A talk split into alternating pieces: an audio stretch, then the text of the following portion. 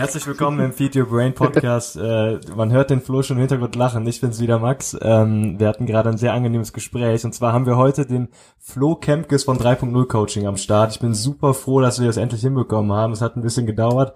Flo ist, wie gesagt, Gründer von dem 3.0 Coaching Team. Ähm, und äh, hat super, super viel zu erzählen. Grundsätzlich ist es so, dass 3.0 Coaching, vielleicht kannst du da gleich auch noch was zu ergänzen, sich, glaube ich, generell in einem Satz mit dem Thema beschäftigt, Menschen bzw. Unternehmen ein erfüllteres und glücklicheres Leben zu schenken, beziehungsweise dem Unternehmen natürlich ein, Unterne ein erfolgreicheres Unternehmen und ähm, mit besseren Zahlen, mit besserem Miteinander, mit besserer Kommunikation im Unternehmen. Und äh, Flo selber spezialisiert sich sehr stark so auf die Themen Selbstfindung, Selbstführung, Selbstreflexion, Ziele, Setzen etc. Kommunikation auch ein wichtiges Thema und deswegen passt das, glaube ich, super rein. Ich hatte letztes Interview mit Ilja Greschkowitsch schon so ein Thema, wo es ums Thema Veränderung ging. Deswegen finde ich super, dass du jetzt endlich am Start bist, Flo. Herzlich willkommen zum Podcast. Ja, vielen, vielen Dank für die Einladung erstmal. Und danke fürs Herzlich willkommen. Ja, super geil. Wir hatten ja auch schon vorher ein paar Mal telefoniert und da finde ich, hatten, waren wir schon so auf einer Wellenlänge. Deswegen bin ich umso glücklicher, dass wir es auch jetzt mal so im Podcast offiziell auch irgendwie hinbekommen haben. Ähm, vielleicht kannst du trotzdem mal kurz und knackig nochmal was über euch erzählen, über dich erzählen. Was hat euch so besonders gemacht? Was macht euch besonders und was macht dich speziell auch besonders? Also muss ich mich jetzt selbst loben. Ja, super. Das fängt ja schon gut an. ähm, also was machen wir? Boah Was machen wir? Ähm, ganz grob, ganz kurz gesagt, ganz stark vereinfacht, wir machen Vorträge, wir machen Seminare und wir machen Coaching. Das mal so als, als den Überbegriff, dass man irgendwo die Ecke hat, wo man uns reinstecken kann. Ähm, wir haben dann verschiedene Zielgruppen. Ähm, in Seminaren zum Beispiel, äh, ich bin äh, nebenbei, was ist nebenbei, ich bin Dozent an der Uni da mache ich zum Beispiel Seminare. Ich äh, bin in großen deutschen Unternehmen äh, tätig, mache da eben Mitarbeiter- und Führungskräfteentwicklung und dann eben wirklich 3.0 Coaching, wo es wirklich dann um die Personen an sich geht, wo es wirklich um, ich sage jetzt auch mal, privatere Themen geht, wie eben zum Beispiel das Thema Glück, wie zum Beispiel das Thema, wie treffe ich richtige Entscheidungen, ähm, wie kommuniziere ich besser, wie löse ich meine Konflikte, wie finde ich heraus, was ich will, ähm, aber auch so Sachen wie zum Beispiel mehr oder weniger Hard Skills wie jetzt Zeitmanagement, ja, mhm. ganz klassisch. Ähm, das ist so, so, das, wie ganz grob die Themen, die 3.0 Coaching macht. Und ich glaube, das, was uns ganz, ganz krass so auszeichnet, ist wirklich dieser extreme Fokus auf das Thema Umsetzung. Also wir sagen, ein Seminar ist nicht erfolgreich, wenn die Teilnehmer danach zufrieden nach Hause gehen, vielleicht sogar begeistert nach Hause gehen und sagen, geil, äh, wir haben wir haben hier richtig was äh, gelernt, wir haben einen geilen Tag gehabt, sondern mhm. das ist uns, naja, egal wer jetzt, wer jetzt gelogen ist, ist schon schön, das freut uns, aber interessant wird's für uns drei, vier Wochen später. Wenn man wirklich, wenn, wenn wirklich die Teilnehmer merken, okay, ich habe Gewohnheiten etabliert, ich habe wirklich äh, dauerhaft Muster verändert, ich habe was in meinem Leben geändert. Also wenn, wenn die Teilnehmer drei, vier, fünf, sechs Wochen später etwas signifikant anders machen als vorher, dann sagen wir, unser Seminar war erfolgreich. Also das ist so ganz, ganz stark unser Fokus. Und wir sagen auch wirklich im Seminar am Ende, wir, wir, wir fordern immer das auf, seid doch so nett und schreibt uns Bewertungen. Ist natürlich auch super für uns. Klar. Und wir sagen aber ganz gezielt, schreibt die mal in sechs Wochen. Schreibt die nicht sofort. Schreib die nicht jetzt, wenn du begeistert bist. Guck's erstmal, ob es wirklich dir was geändert hat und dann schreib die. Und die, ich würde mal sagen, ich schätze mal so, die Hälfte unserer Bewertungen ist wirklich nach sechs Wochen und da wird, da, da, da sagen die Leute wirklich und schreiben Leute, was sie konkret geändert haben. Das ist geil und das ist dann das, was uns so antreibt. Und ich glaube, was das angeht, sind wir, was wirklich die Umsetzung vom, vom Seminar in den Alltag umgeht. Ich glaube, da sind wir wirklich gut. Das ja. äh, glaube ich, kann ich auch jetzt schon bestätigen, ohne bisher teilgenommen zu haben, weil wir uns ja auch relativ kurz, kurzfristig erst kennengelernt haben. Aber was ich finde, also ich habe auch so eine, eine Einstellung über Coachings, das wollte ich auf jeden Fall vorab sagen, dass man immer gucken muss, okay, was steckt eigentlich hinter den Coaches? Und nachdem ich mit euch beiden telefoniert habe, finde ich, dass ihr extrem viel Expertise, Expertise reinsteckt und man wirklich das Gefühl habt, ihr wollt nicht, wie du gerade gesagt hast, Leute einfach nur begeistern, sondern ihr wollt wirklich nach sechs, sieben Wochen hören, vielleicht auch nach Monaten hören, was sich wirklich verändert hat. Ihr steht hinter den Leuten, die auch zu euren Seminaren kommen, ihr begleitet die auf dem Weg dahin. Und ich finde, das macht euch wiederum besonders und es ist nicht einfach nur dieses Coaching und dann ist die Sache gegessen, sondern ihr beschäftigt euch noch und seid auch dankbar darüber, dass die Leute auch Bewertungen abgeben, glücklich sind, Erfolge erzielt haben. Ähm, genau das, was auch Coaching ja wirklich auch ausgemacht hat in der Vergangenheit. Eben, genau. Und vielleicht mal kurz zu dir. Du hast ja, also, ich habe ich hab's jetzt eben nicht erwähnt, aber du hast ja mal, hast an der Europameisterschaft für Jiu-Jitsu teilgenommen, hast auch studiert. Vielleicht kannst du kurz einen Background zu dir geben, damit wir das so ein bisschen zuordnen können zu eurem Team. Ja, also ich habe ähm, so, so, ich habe Sozialwissenschaften studiert. Vielleicht das erstmal äh, wird oft mit sozialer Arbeit verwechselt, ist aber was ganz anderes. Also. Sozialwissenschaften ist so eine, eine Mischung aus äh, Politik, Soziologie, sehr viel, vor allem Erwachsenenpädagogik hatte ich und Psychologie. Äh, das waren so die, die, die, wo ich den meisten Fokus drauf gelegt habe. Also das habe ich studiert. Währenddessen hast du ja angesprochen, angesprochen Europameisterschaft. Ich habe ähm, brasilianisches Jiu-Jitsu gemacht, beziehungsweise ich habe nicht gemacht, ich mache das immer noch, nur nicht mehr in diesem Ausmaß. Ja. Äh, ich habe jetzt auch seit einem Jahr nicht mehr gekämpft. Äh, shame on me. Falls mein Trainer das sieht, ja, ich weiß, es tut mir leid. Ähm, und Schöne Grüße an den Trainer an der Stelle.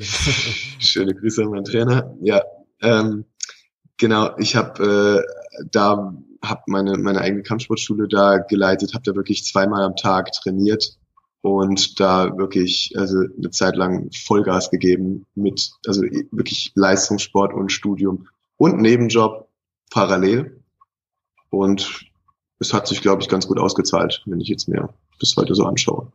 Absolut. Vielleicht können wir da mal kurz einsteigen. Also ich finde, das ist ja auch eine sehr, sehr ähm, interessante Sportart, einfach aus dem Hintergrund, weil soweit ich Jiu-Jitsu verstehe, ich habe da jetzt nicht so viel Ahnung von, aber weil es einfach ja wirklich eine Mischung ist aus krassem Denksport, einer gewissen Intelligenz beim Sport, aber auch dann wirklich diese Umsetzung, die auch in euren Coachings ja vermittelt wird, dass du das, was du 3000 Mal geübt hast, dann auch wirklich im Kampf umsetzen kannst. Was waren so Dinge, die dir in der Zeit extrem geholfen haben, wo du sagen würdest, du siehst jetzt auch in deiner unternehmerischen Zeit jetzt Perspektiven zu deiner Kampfsportzeit? Also ich kann Kampfsport generell nur jedem empfehlen, allein schon aus dem Grund, weil du lernen musst mit Adrenalin umzugehen. In dem Moment, in dem du wirklich gegen einen Menschen kämpfst, gegen einen Menschen auf die Matte gehst, wo du weißt, der, der will dir jetzt wehtun. Ja, äh, also wer da kein Adrenalin hat, dem ist wirklich nicht mehr zu helfen. Und gerade wenn das vielleicht ein 120 Kilo Muskelprotz ist, da ist richtig Adrenalin drin und damit, das musst du dann kanalisieren lernen, weil wenn du das nicht schaffst, dann machst du eben genau diese Umsetzung nicht. Dann lernst, dann, dann wendest du nicht das an, was du gelernt hast und dann scheiterst du. Mhm. Ja, also allein deshalb, wenn du wirklich mal hier Europameisterschaft vor 3000 Leuten gekämpft hast, dann schockt dich ein normaler Vortrag zum Beispiel nicht mehr. Ja, ähm, allein vor diesem Hintergrund kann ich nur sagen, hat es mich unglaublich vorangebracht. Ähm, der andere Punkt ist natürlich Disziplin. Ja, mhm zweimal am Tag zu trainieren und an die Grenze zu gehen, ist echt anstrengend. und da brauchst du eine, eine, Disziplin, du musst wissen, wie du dich selbst motivierst, wie du wirklich immer wieder den, den Arsch hochkriegst. Und ähm, also das sind wirklich Sachen, die konnte ich definitiv mitbringen. Mhm. Und natürlich hast du, du hast einfach weniger Angst. Ähm, wenn wir einen Menschen sehen, was immer wenn du auf der Straße langläufst und, und dir kommt jemand entgegen, das erste, was du unterbewusst machst, das kannst du auch nicht verhindern, ist, du schätzt zwei Dinge ein. Du schätzt erstens ein, wie sieht der aus? Sieht der freundlich aus? Was hat der für einen Gesichtsausdruck? Lächelt der? Lächelt der nicht? Ja? Ist der vielleicht aggressiv drauf? Und das zweite, was du automatisch einschätzt, ist, ist der mir gefährlich? Also kann der mir körperlich gefährlich werden? Mhm. Ja, das heißt so dieses, diese unterbewusste Angst ist vielleicht zu viel gesagt, aber dieses unterbewusste Abwägen, das passiert die ganze Zeit. In dem Moment, wo du aber wirklich Kampfsport erfahrener bist, dann, dann ist das ein, ein anderes Ding. Du gehst zum Beispiel anders in Konflikte ran, mhm. weil die andere Person für dich nicht mehr bedrohlich ist. Ist ein bisschen schwierig zu erklären, aber du merkst es, du hast ein anderes Herangehen an zum Absolut. Beispiel Konflikte. Selbst mit einem Professor an der Uni konnte ich danach wirklich ganz, seit ich das so gemacht habe, so auch in diesem Sinne wirklich mit Wettkämpfen gemacht habe, konnte ich da ganz anders in Konflikte rangehen, weil ich viel entspannter war und viel weniger Angst hatte, weil ich so dieses unterbewusste Wissen, am Ende gewinnst du ja doch, ja. das war halt irgendwie noch da. Und das, also allein, wie gesagt, ich kann es aus verschiedenen, aus, aus vielen Gründen wirklich empfehlen, wenn dich Kampfsport interessiert, mach es, es ist geil. Sehr, sehr cool. Ja. Ich glaube, das ist echt mal ein Appell. Ich hatte, bin auch schon öfter, auch schon öfter mit dem Gedanken gespielt, weil ich auch einfach eben diese Mischung spannend finde aus dieser körperlichen, aber auch krassen Denksportart, dass man zwei Dinge miteinander kombiniert. Und du hast jetzt auch verschiedene Punkte angesprochen, die eben relevant sind für den Sport. Und äh, da sehe ich auch jetzt schon viele Parallelen, die dann eben auch zum Unternehmertum oder auch zu dem, was ihr sozusagen täglich mit Menschen macht, ähm, wo man da Parallelen sehen kann. Ähm, vielleicht um jetzt nochmal einen Schritt zurückzugehen. Ähm, wir haben jetzt ein bisschen über euch gesprochen, über dich gesprochen. Wir hatten jetzt auch schon so Begriffe wie Angst, hast du gerade eben erwähnt. Da möchte ich sowieso auch nochmal mit dir drüber sprechen. Aber generell finde ich es halt ganz spannend, wie du überhaupt zu dem gekommen bist. Also es war ja so eine Art, auch so eine Art Passionsfindung oder ein, so eine Art Passion, dass du schon früh gemerkt hast, ich würde gern mit Menschen wahrscheinlich umgehen, ich will Menschen weiterhelfen. Wie hast du, wie bist du mit dem Thema Passion umgegangen und wie, was würdest du Leuten raten, die sozusagen in der Phase stecken, gerade so nach dem Studium, nicht wissen, was machen sie jetzt und auch nicht den Standardweg, Standardweg gehen wollen, den vielleicht viele andere gehen, sondern vielleicht mal was Neues probieren wollen und aber auch nicht ganz genau wissen, wo stecken meine Stärken, Schwächen. Was würdest du so Menschen raten? Was hat dir in deinem jungen Alter geholfen, damals auch zu wissen, was du in deiner Zukunft machen willst? Ähm, zunächst mal was, was für mich ganz wichtig ist, was ich jetzt gerade so ein bisschen aus dieser, deiner Frage rausgehört habe, ist dieses nicht den normalen Weg gehen wollen. Ja. Das halte ich für problematisch. Okay. Nicht, weil es gut ist, den normalen Weg zu gehen oder schlecht ist, gar nicht, sondern in dem Moment, in dem ich nicht den normalen Weg gehen will, da geht, nehme ich einfach die Rebellenposition. Das heißt, ich mache einfach alles, was nicht normal ist. Das ist aber selten das, was für mich richtig ist. Wenn ich meine Passion finden will, mhm dann sollte ich mich davon völlig unabhängig machen. Da sollte mir am besten einfach egal sein, was okay. der normale Weg ist. Und vermutlich wird meine Passion dann so ein, so ein Mittelding sein. Da wird ein Teil davon wird ganz normal sein, das, was jeder macht, und ein Teil wird außergewöhnlich sein. Aber mich daran, ich glaube, mich daran zu orientieren, ist der falsche Weg. Mhm. Das ist eine, eine Weg von Motivation. Das macht keinen Spaß, vor, vor etwas wegzurennen, vor dem normalen Weg wegzurennen. Also, das als Bild, das macht doch schon keinen Spaß. Absolut, macht viel mehr ja. Spaß, auf etwas zuzulaufen sich ganz frei zu überlegen, was könnte denn meine Passion sein? Mal zu gucken, wann komme ich denn vielleicht in einen sogenannten Flow-Zustand? Also wann bin ich wirklich so, ich, dass ich so versunken in einer Tätigkeit, dass ich nichts mehr mitkriege, dass einfach Zeit und Raum einfach wie, wie weg ist mhm. und ich einfach da drin bin, völlig fokussiert und einfach es geil ist. Ja, das, das nennt man Flow, diesen Zustand. Und mal über zu überlegen, wann hatte ich denn das das letzte Mal? Habe ich das vielleicht öfters und bei welchen Tätigkeiten habe ich das? Das kann zum Beispiel schon mal ein Indikator für etwas sein, was vielleicht zur Passion führt. Mhm. Aber wirklich sich frei diese Frage zu stellen, was könnte denn meine Passion sein? Was ist denn für mich wichtig? Was macht mir denn wirklich Spaß? Und wenn es da, und wenn es mir total Spaß macht, äh, Steuererklärungen auszufüllen und dann mach's halt. Und auch wenn das vielleicht ein mehr oder weniger einfacher oder normaler Weg ist, mhm. äh, okay, aber dann tu's doch. Also einfach so ja. zu schauen, was in seinem Umfeld einen inspiriert, wo man vielleicht auch eben diese, du hast gerade den Flow-Zustand angesprochen. Ich meine, jeder kennt ja den Moment. Also normalerweise sollte man jeder ihn kennen, wo man in irgendeiner Situation ist, wo man die Zeit komplett vergessen hat und auf einmal vier Stunden später man auf die Uhr guckt und sich sagt, wo sind die vier Stunden geblieben? So ist das ist ja zum Beispiel ein Faktor, der schon so ein bisschen darauf hinausgeht, dass man vielleicht bei gewissen Situationen oder bei gewissen Situationen merkt, okay, da scheine ich irgendwie drin zu sein, da entsteht so ein Flow-Zustand. Was wäre noch so Punkte, wo du auch gemerkt hast, die dich zu deiner Passion gebracht haben? Ähm, ich muss sagen, ich hatte nicht, ich hatte nicht dieses eine klare Ziel. Okay. Beziehungsweise ja. ich hatte schon immer mal wieder eins, aber ich habe, ich war auch immer bereit, das zu ändern. Mhm. Äh, für, für mich ist mehr so dieses Warum entscheidend. Äh, ich habe am Anfang zum Beispiel war mein mein Ziel so, ich möchte Führungskräftetrainings machen. Das ist das, was ich will. Das war so meine Passion, meine Vision. Mittlerweile merke ich, das ist cool, das macht doch echt Spaß. Aber noch mehr Spaß macht es, wenn du die Menschen wirklich direkt angehen kannst. Wenn es nicht nur darum geht, wie äh, bin ich erfolgreicher in meinem Unternehmen, mhm. sondern wenn es darum geht, wie bin ich erfolgreicher in meinem Leben. Spannend, ja. Ja, es nicht nur das berufliche Leben, sondern das ganze Leben eines Menschen. Da habe ich gemerkt, wow, das ist noch geiler. Mhm. Das zieht mich noch mehr. Und äh, so habe ich meine Passion oder meine Vision im Endeffekt geändert. Was ich persönlich auch wirklich nicht schlimm finde, dass was du willst, was du, was dich, an, was dich antreibt, wird sich eher selten ändern, aber was, was, du willst, das darf sich auch ändern. Gönn dir das, ja. Äh, überleg dir mal das letzte Ziel, was du dir gesetzt hast. Du hast dir vorgestellt, wie es sein wird, wenn du mal da bist. Und als du da bist, war es dann doch anders. Und manchmal ist es schöner und manchmal ist es weniger schön. Das weißt du ja vorher nicht. Deswegen auch ruhig, du, du, du darfst doch etwas ändern. Wichtig ist, dass du losläufst. Das finde ich ist ein spannender Aspekt. Das äh, kam jetzt, glaube ich, in, der, in dem Podcast auch zum ersten Mal, dieses man kann sich auch auf dem Weg sozusagen verändern, wenn man einfach auch mal loslegt. Weil es, ich meine, ich weiß es noch genau selber, wenn ich mich mal so zurückerinnere, ich habe auch relativ spontan einfach mit dem Podcast gestartet und durch den Podcast sind eigentlich so meine Interessen auch wieder für andere Themen entstanden, dass ich gesagt habe, okay, vielleicht gehe ich jetzt nochmal da rein oder probiere das nochmal oder komme mal mit denen in Kontakt, um mich da auszutauschen. Und es war einfach dieser Moment, einfach mal zu starten, einfach mal was Neues zu machen und vielleicht in eine Zone reinzugehen, wo man vor ein paar Monaten gesagt hätte, Moment mal, das ist ja eigentlich eher nichts für mich. Wo man aber dann echt gemerkt hat, da entstehen Opportunitäten, wie jetzt allein unser Kontakt schon, wo man dankbar ist und stolz ist und einfach auch einfach neue Dinge entstehen, die man so mit so nicht gerechnet hat. Deswegen tolle Resonanz hier bei mir, sehe ich ganz genauso. Siehst du, dann bist du schon direkt das beste Beispiel. Wunderbar. nee, deswegen, ich kann deine Aussage da wirklich nur bestätigen. Deswegen finde ich das nochmal noch mal gut, wie du das äh, gesagt hast. Hat sich denn mhm. bei dir auf dem Weg auch viel verändert? Du hast jetzt gesagt, du hast dich von dieser Unternehmensperspektive mehr zum Einzelcoaching ähm, entwickelt. Warum war das so? Und ähm, hast du dich jetzt darauf festgelegt, auch nur Privatcoachings zu machen oder inwiefern teilt ihr euch die Arbeit auf?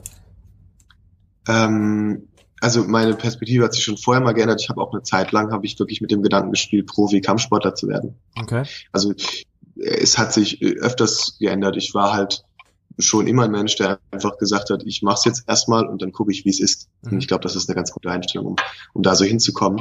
Ähm, was das Thema Unternehmen angeht, also mir macht das weiterhin Spaß, aber der die Konzentration ausbauen tue ich im Moment eben andere Bereiche, wie dieses Privatcoaching, wie wirklich, wo ich wirklich dann nicht die Freiheit habe, wie gesagt, ein ganzes Leben zu ändern. Das ist, und ob das jetzt im Coaching oder im Seminar ist, ist mir ehrlich gesagt gar nicht so wichtig. Okay, ja. Und das ist so einfach eine leichte Verschiebung des Fokus. Mhm, verstehe. Mehr ist das eigentlich nicht. Eine leichte Verschiebung, aber super spannend, also finde ich cool. Ähm, danke, dass du da auch mal so einen Einblick gegeben hast in deine, in deine Zeit und in deine deine Gefühlswelten, die da so gesch ja, geschwirrt haben, will ich was sagen. Ich habe äh, ich hab auf deiner Website gelesen, dass du in deinem Leben immer mehr auch äh, dein Denken in Frage gestellt hast und dass das auch so Momente waren, wo du dich auch in eine gewisse Richtung entwickelt hast. Tony Robbins spricht ja auch viel darüber, dass gerade so Denkanstöße und der innere, das innere Denken sehr auch das Leben beeinflussen und das Handeln. Kannst du vielleicht da mal was zu sagen, inwiefern Denken wirklich auch mit der Umsetzung zusammenhängt und inwiefern auch Denkmuster in einem Menschen oder wie wichtig Denkmuster im Menschen sind, um auch gewisse Ziele zu erreichen. Denken, ja, ganz einfach. Da muss man muss ich einen Tick weiter ausholen. Super gerne. Und zwar, äh, das, das fängt ja erstmal an bei der Wahrnehmung. Ne? 0, ich glaube 0003 Prozent dessen, was es zu sehen gibt, sehen unsere Augen überhaupt. Sind wir überhaupt in der Lage zu sehen? Infrarot zum Beispiel können und so weiter. Ja, ähm, von diesen 0,003 Prozent nehmen wir wieder 0,00002 Prozent überhaupt bewusst wahr. Ach krass, okay. Das ist richtig krass. Ähm, der Rest wird unterbewusst verarbeitet. Ja, die, die Reize kommen äh, über die auf die Netzhaut natürlich, werden umgewandelt, gehen in den visuellen Kortex und werden von da zu einem Bild zusammengesetzt und den verschiedenen Bereichen des Gehirns gezeigt. Und nur wenn irgendein Bereich sagt, das ist sau interessant, dann wird es überhaupt nach so einer halben Sekunde bewusst. Mhm. Der Rest wird alles unterbewusst verarbeitet. Man sagt, das Unterbewusstsein kann bis zu 20 Millionen Reize die Sekunde verarbeiten. Das Bewusstsein bis zu 40. Okay. Das ist halt, wenn du dir deinen Esstisch zu Hause nimmst äh, und da mit dem Bleistift einen Punkt drauf machst, dann hast du ungefähr das, was du bewusst mitkriegst. Und das ist halt krass äh, ich sage immer oft, wenn, man, wenn, du mir das nicht glaubst, äh, wie viel, wie viel Schnallen hat dein Gürtel, wie viele Schritte bist du heute gegangen, wie viele Nachrichten hast du heute geschrieben, wenn du heute schon Auto gefahren bist, wie oft hast du geschaltet, außer das Automatik, dann weißt du es vermutlich. ähm, wie viele Menschen hast du gesehen? Diese ganzen Fragen, das ist alles passiert, das ist heute schon passiert und du kannst es trotzdem nicht beantworten, weil es unterbewusst passiert ist. Es ist dir gar nicht ins Bewusstsein gekommen. So, und das, das muss man erstmal sich verstehen und sich erstmal klar machen, bevor man sich mit dem Thema Denkmuster auseinandersetzen kann. Weil wenn du jetzt wieder an dieses, an diesen Tisch denkst mit dem Punkt, der Bleistiftpunkt, der das bewusste Denken ist, das, was du bewusst mitkriegst, dann ist dieser Punkt bei jedem Menschen woanders. Jeder kennt so jemand in seinem Umfeld, egal was dem passiert, der hat immer was zu meckern. Mhm, klar. Ja? ja? Jeder kennt so jemand. Aber ich, ich wünsche auch jedem, dass er jemand kennt, der einfach irgendwie immer gute Laune hat, immer motiviert ist und immer so Energie gibt und on fire ist. Mhm. Und der einzige Unterschied zwischen diesen beiden Menschen ist, denen ihr Punkt ist woanders. Denen ihr Leben wird nicht so unterschiedlich sein. Es wird jetzt nicht so sein, dass der eine völlig bettelarm unter der Brücke, heroinsüchtig, sonst was ist und der andere der Milliardär mit den zehn hübschen Frauen ist, mhm. sondern so krass unterschiedlich wird denen ihr Leben gar nicht sein, aber sie werden es krass unterschiedlich wahrnehmen und das ist der Punkt. So, und jetzt kommen wir zu Denkmustern. Wo äh, die, wo dieser Punkt ist, das entscheiden deine Denkmuster. Das entscheiden deine sogenannten Glaubenssätze, Antreiber, wie auch immer man die in den unterschiedlichen Theorien nennen will. Und diese Denkmuster sind zu einem großen Teil, also zu einem kleinen Teil schon angeboren. Zum Beispiel ist eine so eine achtsam, erhöhte Achtsamkeit bei, bei Spinnen zum Beispiel. Das ist angeboren. Das machen schon Babys. Okay, ja. Und dann kommt die Erziehung. Je nachdem, was die Mutter sagt, ob die Mutter sagt, oh Gott, Hilfe, Spinne, oder ob die Mutter sagt, guck mal, eine Spinne, willst mal, willst mal, willst mal äh, dir anschauen. Je nachdem wird das dir vielleicht so, ein so ein Spinnensammler mhm. oder einer mit einer Spinnenphobie. So, kann dann beides passieren. Also die Erziehung macht sehr viel aus. Bruce Lipton sagt, das ist ein sehr renommierter ähm, Neurobiologe, glaube ich, ist der, ja, der äh, sagt, bis zum sechsten Lebensjahr ist das Gehirn eines Kindes in einem Frequenzbereich, den Erwachsene nur in der Hypnose, in Trance haben. Das heißt, bis zu sechs Jahren werden wir einfach, sind, sind Kinder eigentlich von den Gehirnwellen her nur auf Empfang und werden nur programmiert. Mhm. Mit was? Mit Denkmustern. Die von außen dann kommen, beispielsweise Eltern oder Kindergarten oder. Viel Eltern, genau. Ja. Zum Beispiel, was, was du als Bild hast, wie eine Beziehung zu laufen hat, zum Beispiel, da ist es immer ganz, ganz krass und ganz anschaulich. Das wird sehr, sehr, sehr stark davon beeinflusst sein, wie die Beziehung deiner Eltern war. Mhm. Da wirst du das, was richtig und falsch ist, wirst du zum größten Teil vermutlich daraus gezogen haben. Aber schaust und du vielleicht das noch ein paar Disney-Filme. Schaust du dir das? ja. Schaust du, also ich will ja nur kurz einhaken, ich will dich gar nicht unterbrechen. Ähm, mach gerne ruhig gleich weiter. Schaust du dir das dann, ist das so, dass du das dann abschaust von deinem näheren Umfeld oder ist es so, dass du evaluierst als junger Mensch, was du richtig findest, was du sozusagen bei den Eltern siehst oder beim Kindergarten oder wo auch immer und es dann sozusagen für dich interpretierst oder schaust du jetzt einfach nur ab und implementierst es dann einfach für dich, wie so eine Übernahme? Also ich tendiere dazu zu sagen, aber ich bin da jetzt nicht der absolute Fachmann, dass du das mehr oder weniger unreflektiert übernimmst. Okay. Ja. Ähm, klar machst du dir auch als, als Kind schon ein bisschen Gedanken, aber also wenn ich an mich mal damals zurückdenke, ich glaube, so, also ein so hohes Reflexionsniveau hatte ich damals noch nicht. Stimmt, ja, klar, logisch, ja. Ja. ja. Ähm, wo waren wir stehen geblieben? Thema Denkmuster, genau. also genau, wie das dann so weitergeht, was so deine nächsten Gedanken waren. Das ist genau, das ist wie Denkmuster funktionieren, nur wo die herkommen, die kommen natürlich auch noch später dazu, ja. Und man kann die in sogenannten Glaubenssätzen, in Sätzen manifestieren. Und sie steuern dann eben die Wahrnehmung. Nehmen wir mal einen relativ äh, verbreiteter Glaubenssatz wäre zum Beispiel, ich finde nie den perfekten Partner. Mhm. Ich glaube, es gibt viele Menschen, die sich das aber zu denken, die daran wirklich glauben. So, und jetzt erinnern wir uns wieder an unseren Punkt. Dadurch, dass du das immer wieder denkst, äh, wird dein Unterbewusstsein das lernen und dein Unterbewusstsein wird dir dann nicht perfekte oder unperfekte Partner zeigen. Und auf diesem riesigen Tisch gibt's halt einen Punkt voll nicht perfekter Partner, der ist nicht schwer zu finden. Mhm. So, das heißt, du siehst nur Idioten oder Idiotinnen, ja? Und das ist erstmal frustriert, das führt zu Emotionen, Frustration. Logisch. Ja. ja. Und in dem Moment, wo du halt wirklich auch nur Idioten da rumlaufen siehst und die vielleicht, vielleicht echt gerne einen Partner hättest, ja, in dem Moment wirst du dementsprechend handeln. Ja, du wirst im Club nicht hier abtanzen und total gut drauf sein, also du wirst eher in der Ecke stehen mit verschränkten Armen und denken, scheiß Welt. Ja, und jetzt ist halt das Interessante.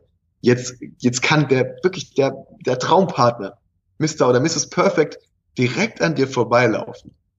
Und was passieren wird, ist, er oder sie wird dich nie, du wirst ihn oder sie gar nicht sehen, weil du bist auf nicht perfekte völlig programmiert. Und er oder sie wird auf dich aber auch keinen Bock haben, weil du stehst da mit verschränkten Armen in der Ecke und ziehst eine Schnute und kein Mensch hat so auf dich Bock. Mhm. Und dann kommen wir zu dem witzigsten, dann hast du recht gehabt. Weil dann findest du auch nie den perfekten Partner. Wie denn auch, ja? Und das ist dieses, dieses Interessante, wie die Denkmuster funktionieren. Die funktionieren positiv natürlich genauso. Ja, klar. Ja? ja. Aber so bestimmen im Endeffekt Denkmuster dein Leben. Weil du sozusagen mit der, weil du sozusagen einfach dir unterbewusst gesagt hast, okay, ich kann nicht, ich kann nicht diese Person kennenlernen, weil du es gar nicht berücksichtigt hast in deinen Denkmustern und damit wird, bleibt es dir verwehrt, diese Person anzusprechen, weil du sie unterbewusst sozusagen gar nicht siehst. Habe ich richtig verstanden? Du siehst sie, unterbewusst siehst du sie schon, aber bewusst wird sie dir nicht gezeigt. Das heißt, okay, die fällt dir einfach ja. nicht auf. Ja. ja. Ja, und dann bestimmen deine Denkmuster dein Leben. Und was rätst du dann, gerade auch wenn, also wenn du jetzt so an deine Kunden denkst, was rätst du denen dann, um Denkmuster auch zu switchen von negativ auf positiv? Weil ich könnte mir vorstellen, dass das so ein schwerer Aspekt ist, der auch vielleicht Zeit braucht, einfach auch zu gucken, was sind überhaupt negative Denkmuster, die im Moment mein Leben negativ beeinflussen und wie kann ich die shiften sozusagen zu positiven Denkmustern? Was ist da sowas, was du weitergeben würdest? Ähm, also erstmal, shiften ist in dem Sinne nicht möglich. Hm. Ähm, so ein Muster ist im Endeffekt Assoziation. Du bekommst einen Reiz und er aktiviert ein bestimmtes Neuron, das durch neuronale Verknüpfung mit anderen aktiviert ist, die äh, verknüpft ist, die feuern zusammen mhm. und du hast ein Bild, eine Erinnerung sozusagen. Ja. So funktionieren Assoziationen im Gehirn. Mhm. Wenn du jetzt so negative Glaubenssätze hast wie perfekte Partner gibt's nicht, dann wurden diese Verknüpfungen sehr, sehr oft aktiviert. Die werden dann ausgebaut wie eine Autobahn, vielleicht kann man sich das vorstellen. Ja. So. Und immer wieder, wenn du die abrufst, auch wenn du dir denkst, das will ich jetzt nicht mehr denken, dann aktivierst du trotzdem die gleichen Neuronen. Mhm. Genau, das und immer wenn du die, genau, und immer wenn du die abrufst, wird, wird noch eine Spur mehr auf die Autobahn gebaut. Ja, und immer schneller sind die verfügbar. Immer mehr beherrschen sie dich. Mhm. Das heißt, die erste Aufgabe ist, ist, ist trotzdem zu erkennen, was sind denn diese Muster? Sich einfach mal zu fragen, woran glaube ich? Wenn ich das im Coaching mache, setze ich mich hin, ich lasse die Leute mal erzählen und ich schreibe einfach mit, die sagen mir die. Mhm. Ich muss nur ein paar, ein paar richtigen Fragen stellen. Die sagen mir die ganz klar. Und dann irgendwann äh, konfrontiere ich sie mal damit, sage ich, sage, kann, kann es sein, dass du das glaubst? Dann sagen sie, ja klar. Und dann gucke ich mal, ob es nicht vielleicht noch eine Alternative gibt. Dann frage ich zum Beispiel mal, ah, okay, perfekten Partner gibt's nicht. Hast du schon mal gedacht, du hättest so jemand gefunden? Und dann sagt fast jeder, ja klar, natürlich, habe ich das schon mal. Und dann, ah, das ist ja interessant. Ah, was hat denn diese Person ausgemacht? Dann frage ich mal so ein bisschen nach und plötzlich merkst du, oh, oder die merken, oh, ja, also ich war ja schon mal nah dran. Das kann ich ja so jetzt gar nicht mehr stehen lassen. Mhm. Ja? Und dann verwende ich verschiedene Fragetechniken, um diesen alternativen Pfad, der Pfad, wo es auf einmal doch perfekte Partner gibt, zumindest gute Partner gibt, den auszubauen, dem noch Spuren hinzuzufügen verschiedene Sinneswahrnehmungen dazu zu aktivieren, das Gehirn möglichst rauchen zu lassen. Ja? Und dann habe ich, wenn ich das ein bisschen gemacht habe, habe ich zwei Autobahnen. Dann ist die Frage, für welche entscheide ich mich. Aber in dem Moment, okay. wo ich Autobahn und nur Feldweg habe, werde ich immer die Autobahn nehmen. Indem ich zwei Autobahnen habe, dann kann ich mich nicht. Also so versuche ich das umzuschiften. Hm, was du jetzt, was du jetzt vielleicht daheim machen kannst, ist, dich mal wirklich zu fragen, der, der Bereich, in dem du vielleicht die meisten Probleme gerade hast, sind es vielleicht Finanzen oder Beziehungen oder was auch immer? Mhm. Frag dich mal in diesem Bereich, woran glaubst du? Und schreib dir das einfach mal auf. Und dann such mal nach dem Gegenteil. Versuch, mir, versuch dich mal selbst wrong zu proven, sozusagen. Dir selbst das Gegenteil zu beweisen. Guck mal, was da mit dir passiert.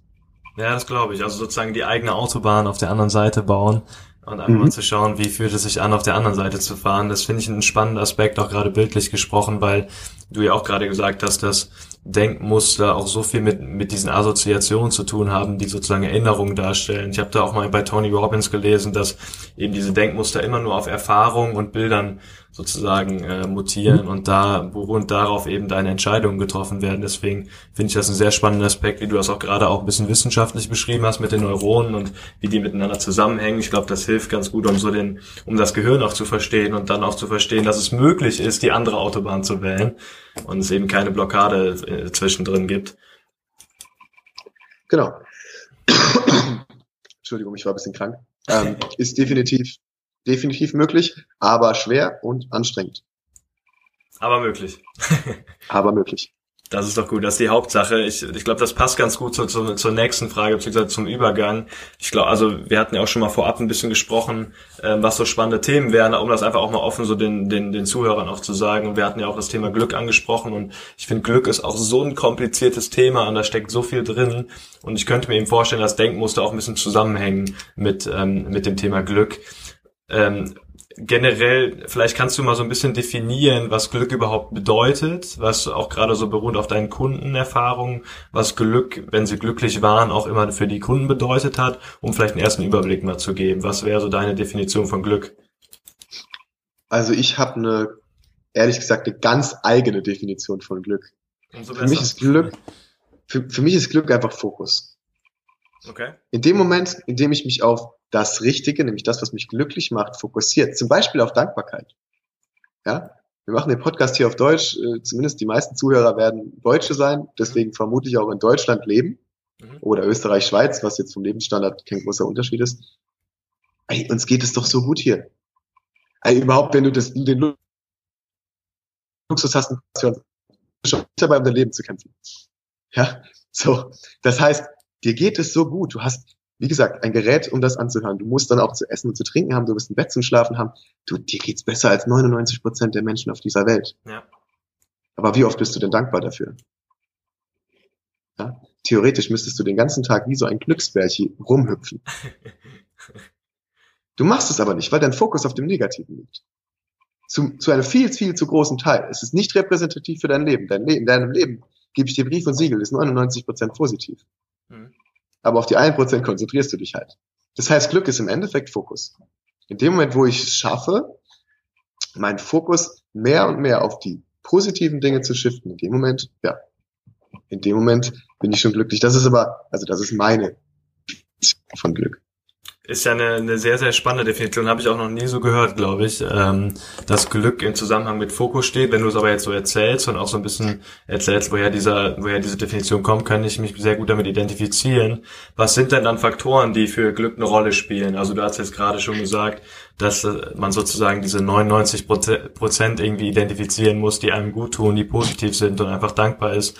Du hast Dankbarkeit angesprochen. Was sind noch Faktoren und wie kannst du die Faktoren im Alltäglichen auch gut anwenden? Was würdest du da so weiterempfehlen? Also Faktoren, man sagt äh, wissenschaftlich, dass 50 Prozent unseres Glücksempfindens angeboren sind. Mhm. Das ist die gleichzeitig schlechte und gute Nachricht. Das heißt, wenn du halt, ich sage mal, ein bisschen schlechte Gene hast, wirst du nicht immer 100 Prozent glücklich sein. Das ist dann halt schwer möglich. Umgekehrt, äh, wenn du alles andere falsch machst, wirst du vermutlich auch nie wirklich 100% unglücklich sein. Das ist vielleicht die gute Nachricht dabei.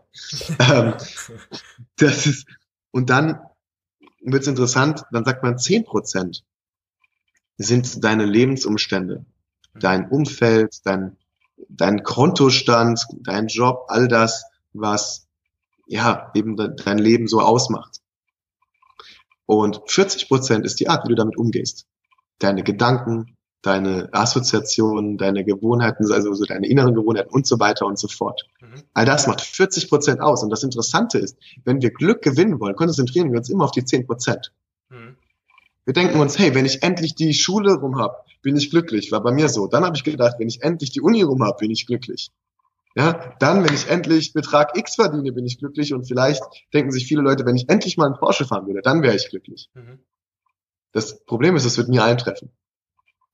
Vielleicht, ich werde mich darüber natürlich freuen, aber ich werde dadurch nicht glücklich werden. Das liegt am sogenannten hedonischen Zirkel. Der Mensch ist ein Gewohnheitstier. Spätestens nach drei Monaten haben wir uns dann so gut wie alles gewöhnt. Hedonischer Selbst, Zirkel, sag, sagst du, heißt das? Hedonischer Zirkel heißt okay. das genau. Oder hedonische Tretmühle, je nachdem, mhm. äh, man das nennen will. Und es gibt nur ganz wenige Sachen, an die wir uns nicht gewöhnen. Äh, für Frauen ist vielleicht ganz interessant, äh, Brustvergrößerungen haben einen sehr, sehr langfristigen Effekt auf die Zufriedenheit. Ach krass, okay. Eine der wenigen Ausnahmen. vielleicht eine Investition wert. Naja, anderes Thema. Für beide um, ähm, oder was? vielleicht, die Frage ist, wie es bei Männern ist, ob es da auch langfristig das ist. Ich, ich würde mal sagen, nein, aber ich weiß es ehrlich gesagt da kommt mal vielleicht wieder der hedonische Zirkel ins Spiel, wer weiß. Ich nehme es an, ich nehme es an, dass das Spiel kommt. ähm, ja, aber wie gesagt, Fakt ist, wir konzentrieren uns viel, viel, viel zu oft auf die zehn Prozent darauf, unsere Lebensumstände zu ändern, statt sich einfach mal damit auseinanderzusetzen, wie interpretiere ich denn Dinge, wie denke ich denn? Mhm. Und das ist meiner Meinung nach der größte Fehler beim Thema Glück, den wir gerade in Deutschland ganz krass machen. Okay, sehr spannend. Warum glaubst du, ist das so? Ist, meinst du, das wird durch, durch, ja, sagen wir mal, die Gesellschaft ein bisschen gefördert, dass wir auch einfach nicht dankbar sind für die Dinge, die wir haben? Oder woran liegt das? In Deutschland speziell oder im deutschsprachigen Raum, dass wir so eine, so eine, ja, so eine gewisse, ja, so eine gewisse, einen gewissen Fokus auf die materialistischen Dinge, auf die Dinge, die vielleicht im Unterbewusstsein oder im Bewusstsein gar nicht so wichtig sind, legen? Ich nehme mal an, dass das schon sehr, sehr viel durch die Gesellschaft verursacht ist, ja. Okay. Guck mal, dazu werden wir doch erzogen. Dazu werden wir von der Schule von, von kleiner verzogen. Erstmal werden wir auf Fehler erzogen. Guck mal, worauf achtest du im Diktat? Mhm. Fehler. Ja? Worauf achtest du in jeder Klassenarbeit? Es geht darum, keine Fehler zu machen. Es geht nicht darum, was wichtig zu machen. Ja? Das heißt, du wirst von klein auf auf das Fokus auf Negatives, nämlich auf Fehler erzogen. Und dir wird doch von klein auf beigebracht, Geld verdienen, Haus kaufen. Das ist doch dieses, was dir als erstrebenswert vermittelt wird. Dann wirst du mit Werbung zugeballert. Was zeigt dir Werbung? Werbung zeigt dir ein Produkt in Verbindung mit glücklichen Menschen. Mhm. Weil Werbung genau das will. Werbung will dir suggerieren, wenn du das kaufst, bist du glücklich. Also glaube ich, dass die Gesellschaft da eine sehr, sehr, sehr große Rolle dabei spielt. Was aber finde ich jetzt keine Ausrede ist, dabei bleiben zu müssen. Absolut nicht vielleicht sogar eine Chance, um sich von der Gesellschaft auch ein bisschen abzutrennen, weil man ja sieht, wie die Gesellschaft funktioniert und wie sie eben auf diesen Mustern ihre ja ihre Erlebnisse auch bildet und dass man vielleicht sagt, okay, die Gesellschaft macht das so, ich probiere mal den anderen Weg und guck mal, wie sich das anfühlt für mich. Äh, ich glaube, das äh, kann man ja auch einfach mal probieren als als einzelne Person, weil man ja genau weiß, was die Gesellschaft denkt.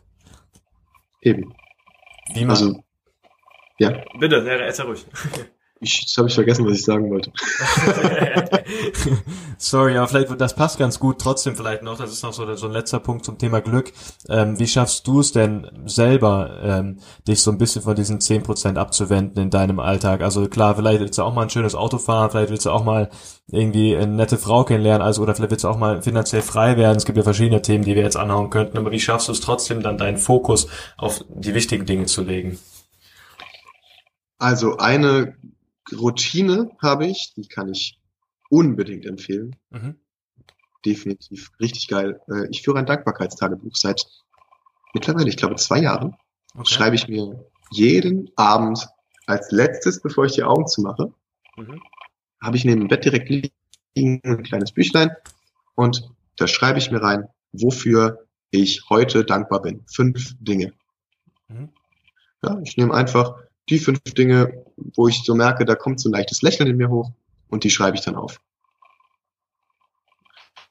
Und das schriftlich, ganz wichtig. Mhm. Und das boostet mich ultra voran. Also seitdem merke ich, dann fällt dir auf einmal beim Autofahren auf, dass gerade wunderschön die Sonne scheint und du freust dich darüber. Dir fällt das auf einmal auf, das wäre dir vorher nicht aufgefallen und denkst, ah, das kann ich heute Abend aufschreiben. Ja. ja? Das sind so diese kleinen Momente. Und das definitiv als Routine, was ich empfehlen kann. Und dann ist es natürlich auch eine Frage, wie gebe ich denn zum Beispiel mein Geld aus? Ja, es ist relativ gut belegt, dass Erlebnisse, gerade soziale Erlebnisse, Sachen mit Freunden, glücklicher machen als zum Beispiel ein schönes Auto. Weil an das Auto hast du dich nach drei Monaten mhm. gewöhnt. So, das heißt, ich habe kein teures Auto. Ich gebe das Geld für Reisen aus, für Trips mit Freunden, für einfach irgendwelche sozialen Sachen oder Erlebnisse, etwas Neues zu lernen, was auch immer. Ich versuche dafür den Großteil meines Geldes auszugeben und eben nicht für Dinge wie Auto, wie, wie teure Klamotten oder wie solches Zeug, von dem ich weiß, ich werde mich eh schnell dran gewöhnen. Äh, das sind das, was ich versuche direkt in meinen Alltag zu integrieren. Dazu habe ich den Input, den, der eben mir das andere suggeriert, weitestgehend abgestellt. Ich schaue überhaupt kein Fernsehen, sprich den Großteil der Werbung kriege ich nicht mit. Ähm, das spielt natürlich auch nochmal eine Rolle. Also so, das ist so, wie ich privat damit umgehe. Aber das sind ja dann schon so gewisse, auch alles so gewisse Habits, die du irgendwie eingeführt hast, ne? Also gewisse Gewohnheiten, die sozusagen dich im, im Alltag prägen, wo du weißt, okay, ich werde mir einfach nicht das Auto kaufen, dieses teure Auto kaufen, sondern ich fokussiere mich eher lieber auf Erlebnisse mit Freunden, der Familie und dem näheren Umfeld weil dir das ja mhm. mehr gebracht hat. Und ich kann mir halt vorstellen, dass im ersten Moment gerade bei jungen Menschen, die irgendwie Anfang 20 irgendwie in der Phase stecken, wo sie wissen, okay, der BMW führt dazu, dass ich im näheren Umkreis vielleicht mehr Anerkennung finde oder irgendwie, ähm, weil, also genau, also beim Auto finde ich ist das speziell irgendwie deutlich, weil ja wirklich jeder irgendwie schon mit 21 den BMW fahren will. Wie hast Wie hast, also was würdest du denn den Leuten einfach empfehlen, um dieses Muster einfach aus dem Kopf zu reißen, zu wissen, okay, auch wenn es Anerkennung bringt, aber es macht dich nicht glücklich. Weil ich finde, das ist immer so diese Diskrepanz auf diesen beiden Seiten. Auf der einen Seite will, sucht man, sucht ja der Mensch immer nach Akzeptanz, auf der anderen Seite will er sich aber glücklich machen. Und ich könnte mir vorstellen, dass diese zwei Faktoren sich so ein bisschen blocken gegenseitig. Also mal ganz ehrlich, meine persönliche Meinung, wenn du äh, Aner äh, ein BMW brauchst, um Akzeptanz und Anerkennung in deinem ja. Umfeld zu bekommen, dann bist du im falschen Umfeld. Exakt, Punkt. das ist ein guter Übergang. So, ähm, da, da, da hilft dir aber der BMW dann auch nicht, ja. sondern dann hast du einfach das falsche Umfeld. Ja. Fertig. Äh, auf so ein Spiel würde ich persönlich mich niemals einlassen. Sehr schön, ja. Und ähm, ja, also viel mehr kann ich dazu jetzt nicht sagen. Das aus dem Kopf reißen. Es ist immer die Frage, warum macht man etwas? Ja, sagt man, hey, ich möchte richtig was reißen, ich möchte was bewegen. Fortschritt äh, ist zum Beispiel etwas, was mich glücklich macht. Völlig in Ordnung und da bin ich völlig d'accord mit, wenn du sagst, und als Zeichen möchte ich mir das dann gönnen. Wenn ich das und das erreicht habe, gönne ich mir dafür ein BMW. Ich bin überhaupt, da bin ich bin ja nicht prinzipiell dagegen. Ich bin nur gegen diesen Trugschluss zu glauben, dass der dich glücklich macht. Ja. Wenn, dann macht dich der Erfolg, den du hast, glücklich, dass du siehst, dass das, was du baust, funktioniert, dass du etwas machst, was dir wirklich Spaß macht, was dich intrinsisch motiviert und antreibt. Mhm. Das wird dich dann glücklich machen. Und das Geld, das Auto, das ist dann die Nebenerscheinung. Ja. Die Neben, die, die Folge sozusagen, aber nicht die Ursache für dein Glück. Auch wieder ein super, super schönes Bild und auch ein guter Übergang zum Thema Umfeld, finde ich, wo du gerade Umfeld angesprochen hast. Ich finde, das ist wieder so ein Thema, wo auch viel drüber gesprochen wird. Ich, einer meiner Lieblingssprüche, den ich auch auf verschiedenen Netzwerken sozusagen als Leitspruch irgendwie markiert habe, ist, äh, du bist der Durchschnitt der fünf Menschen, mit denen du am meisten zu tun hast. Von Jim Rohn hat das ja, glaube ich, gesagt. Und ich finde, genau. der prägt mich auch so ein bisschen einfach, weil dieser Leitsatz, weil du den immer wieder anwenden kannst und du kannst immer gucken, sind diese fünf Menschen, die gerade so um mich rum sind, die richtigen? Soll ich was verändern? Ähm, deswegen Thema Umfeld ja auch ganz wichtig. Was sind so deine Gedanken zum Thema Umfeld? Und was, wie findet, wie findet man einfach das richtige Umfeld? Also was sind so, klar, man kann natürlich auf irgendwelche Meetups gehen, Veranstaltungen, Seminare, aber darüber hinaus muss man ja auch in Kontakt bleiben etc. Was sind so deine Gedanken, deine Emotionen zum Thema Umfeld und was würdest du da raten?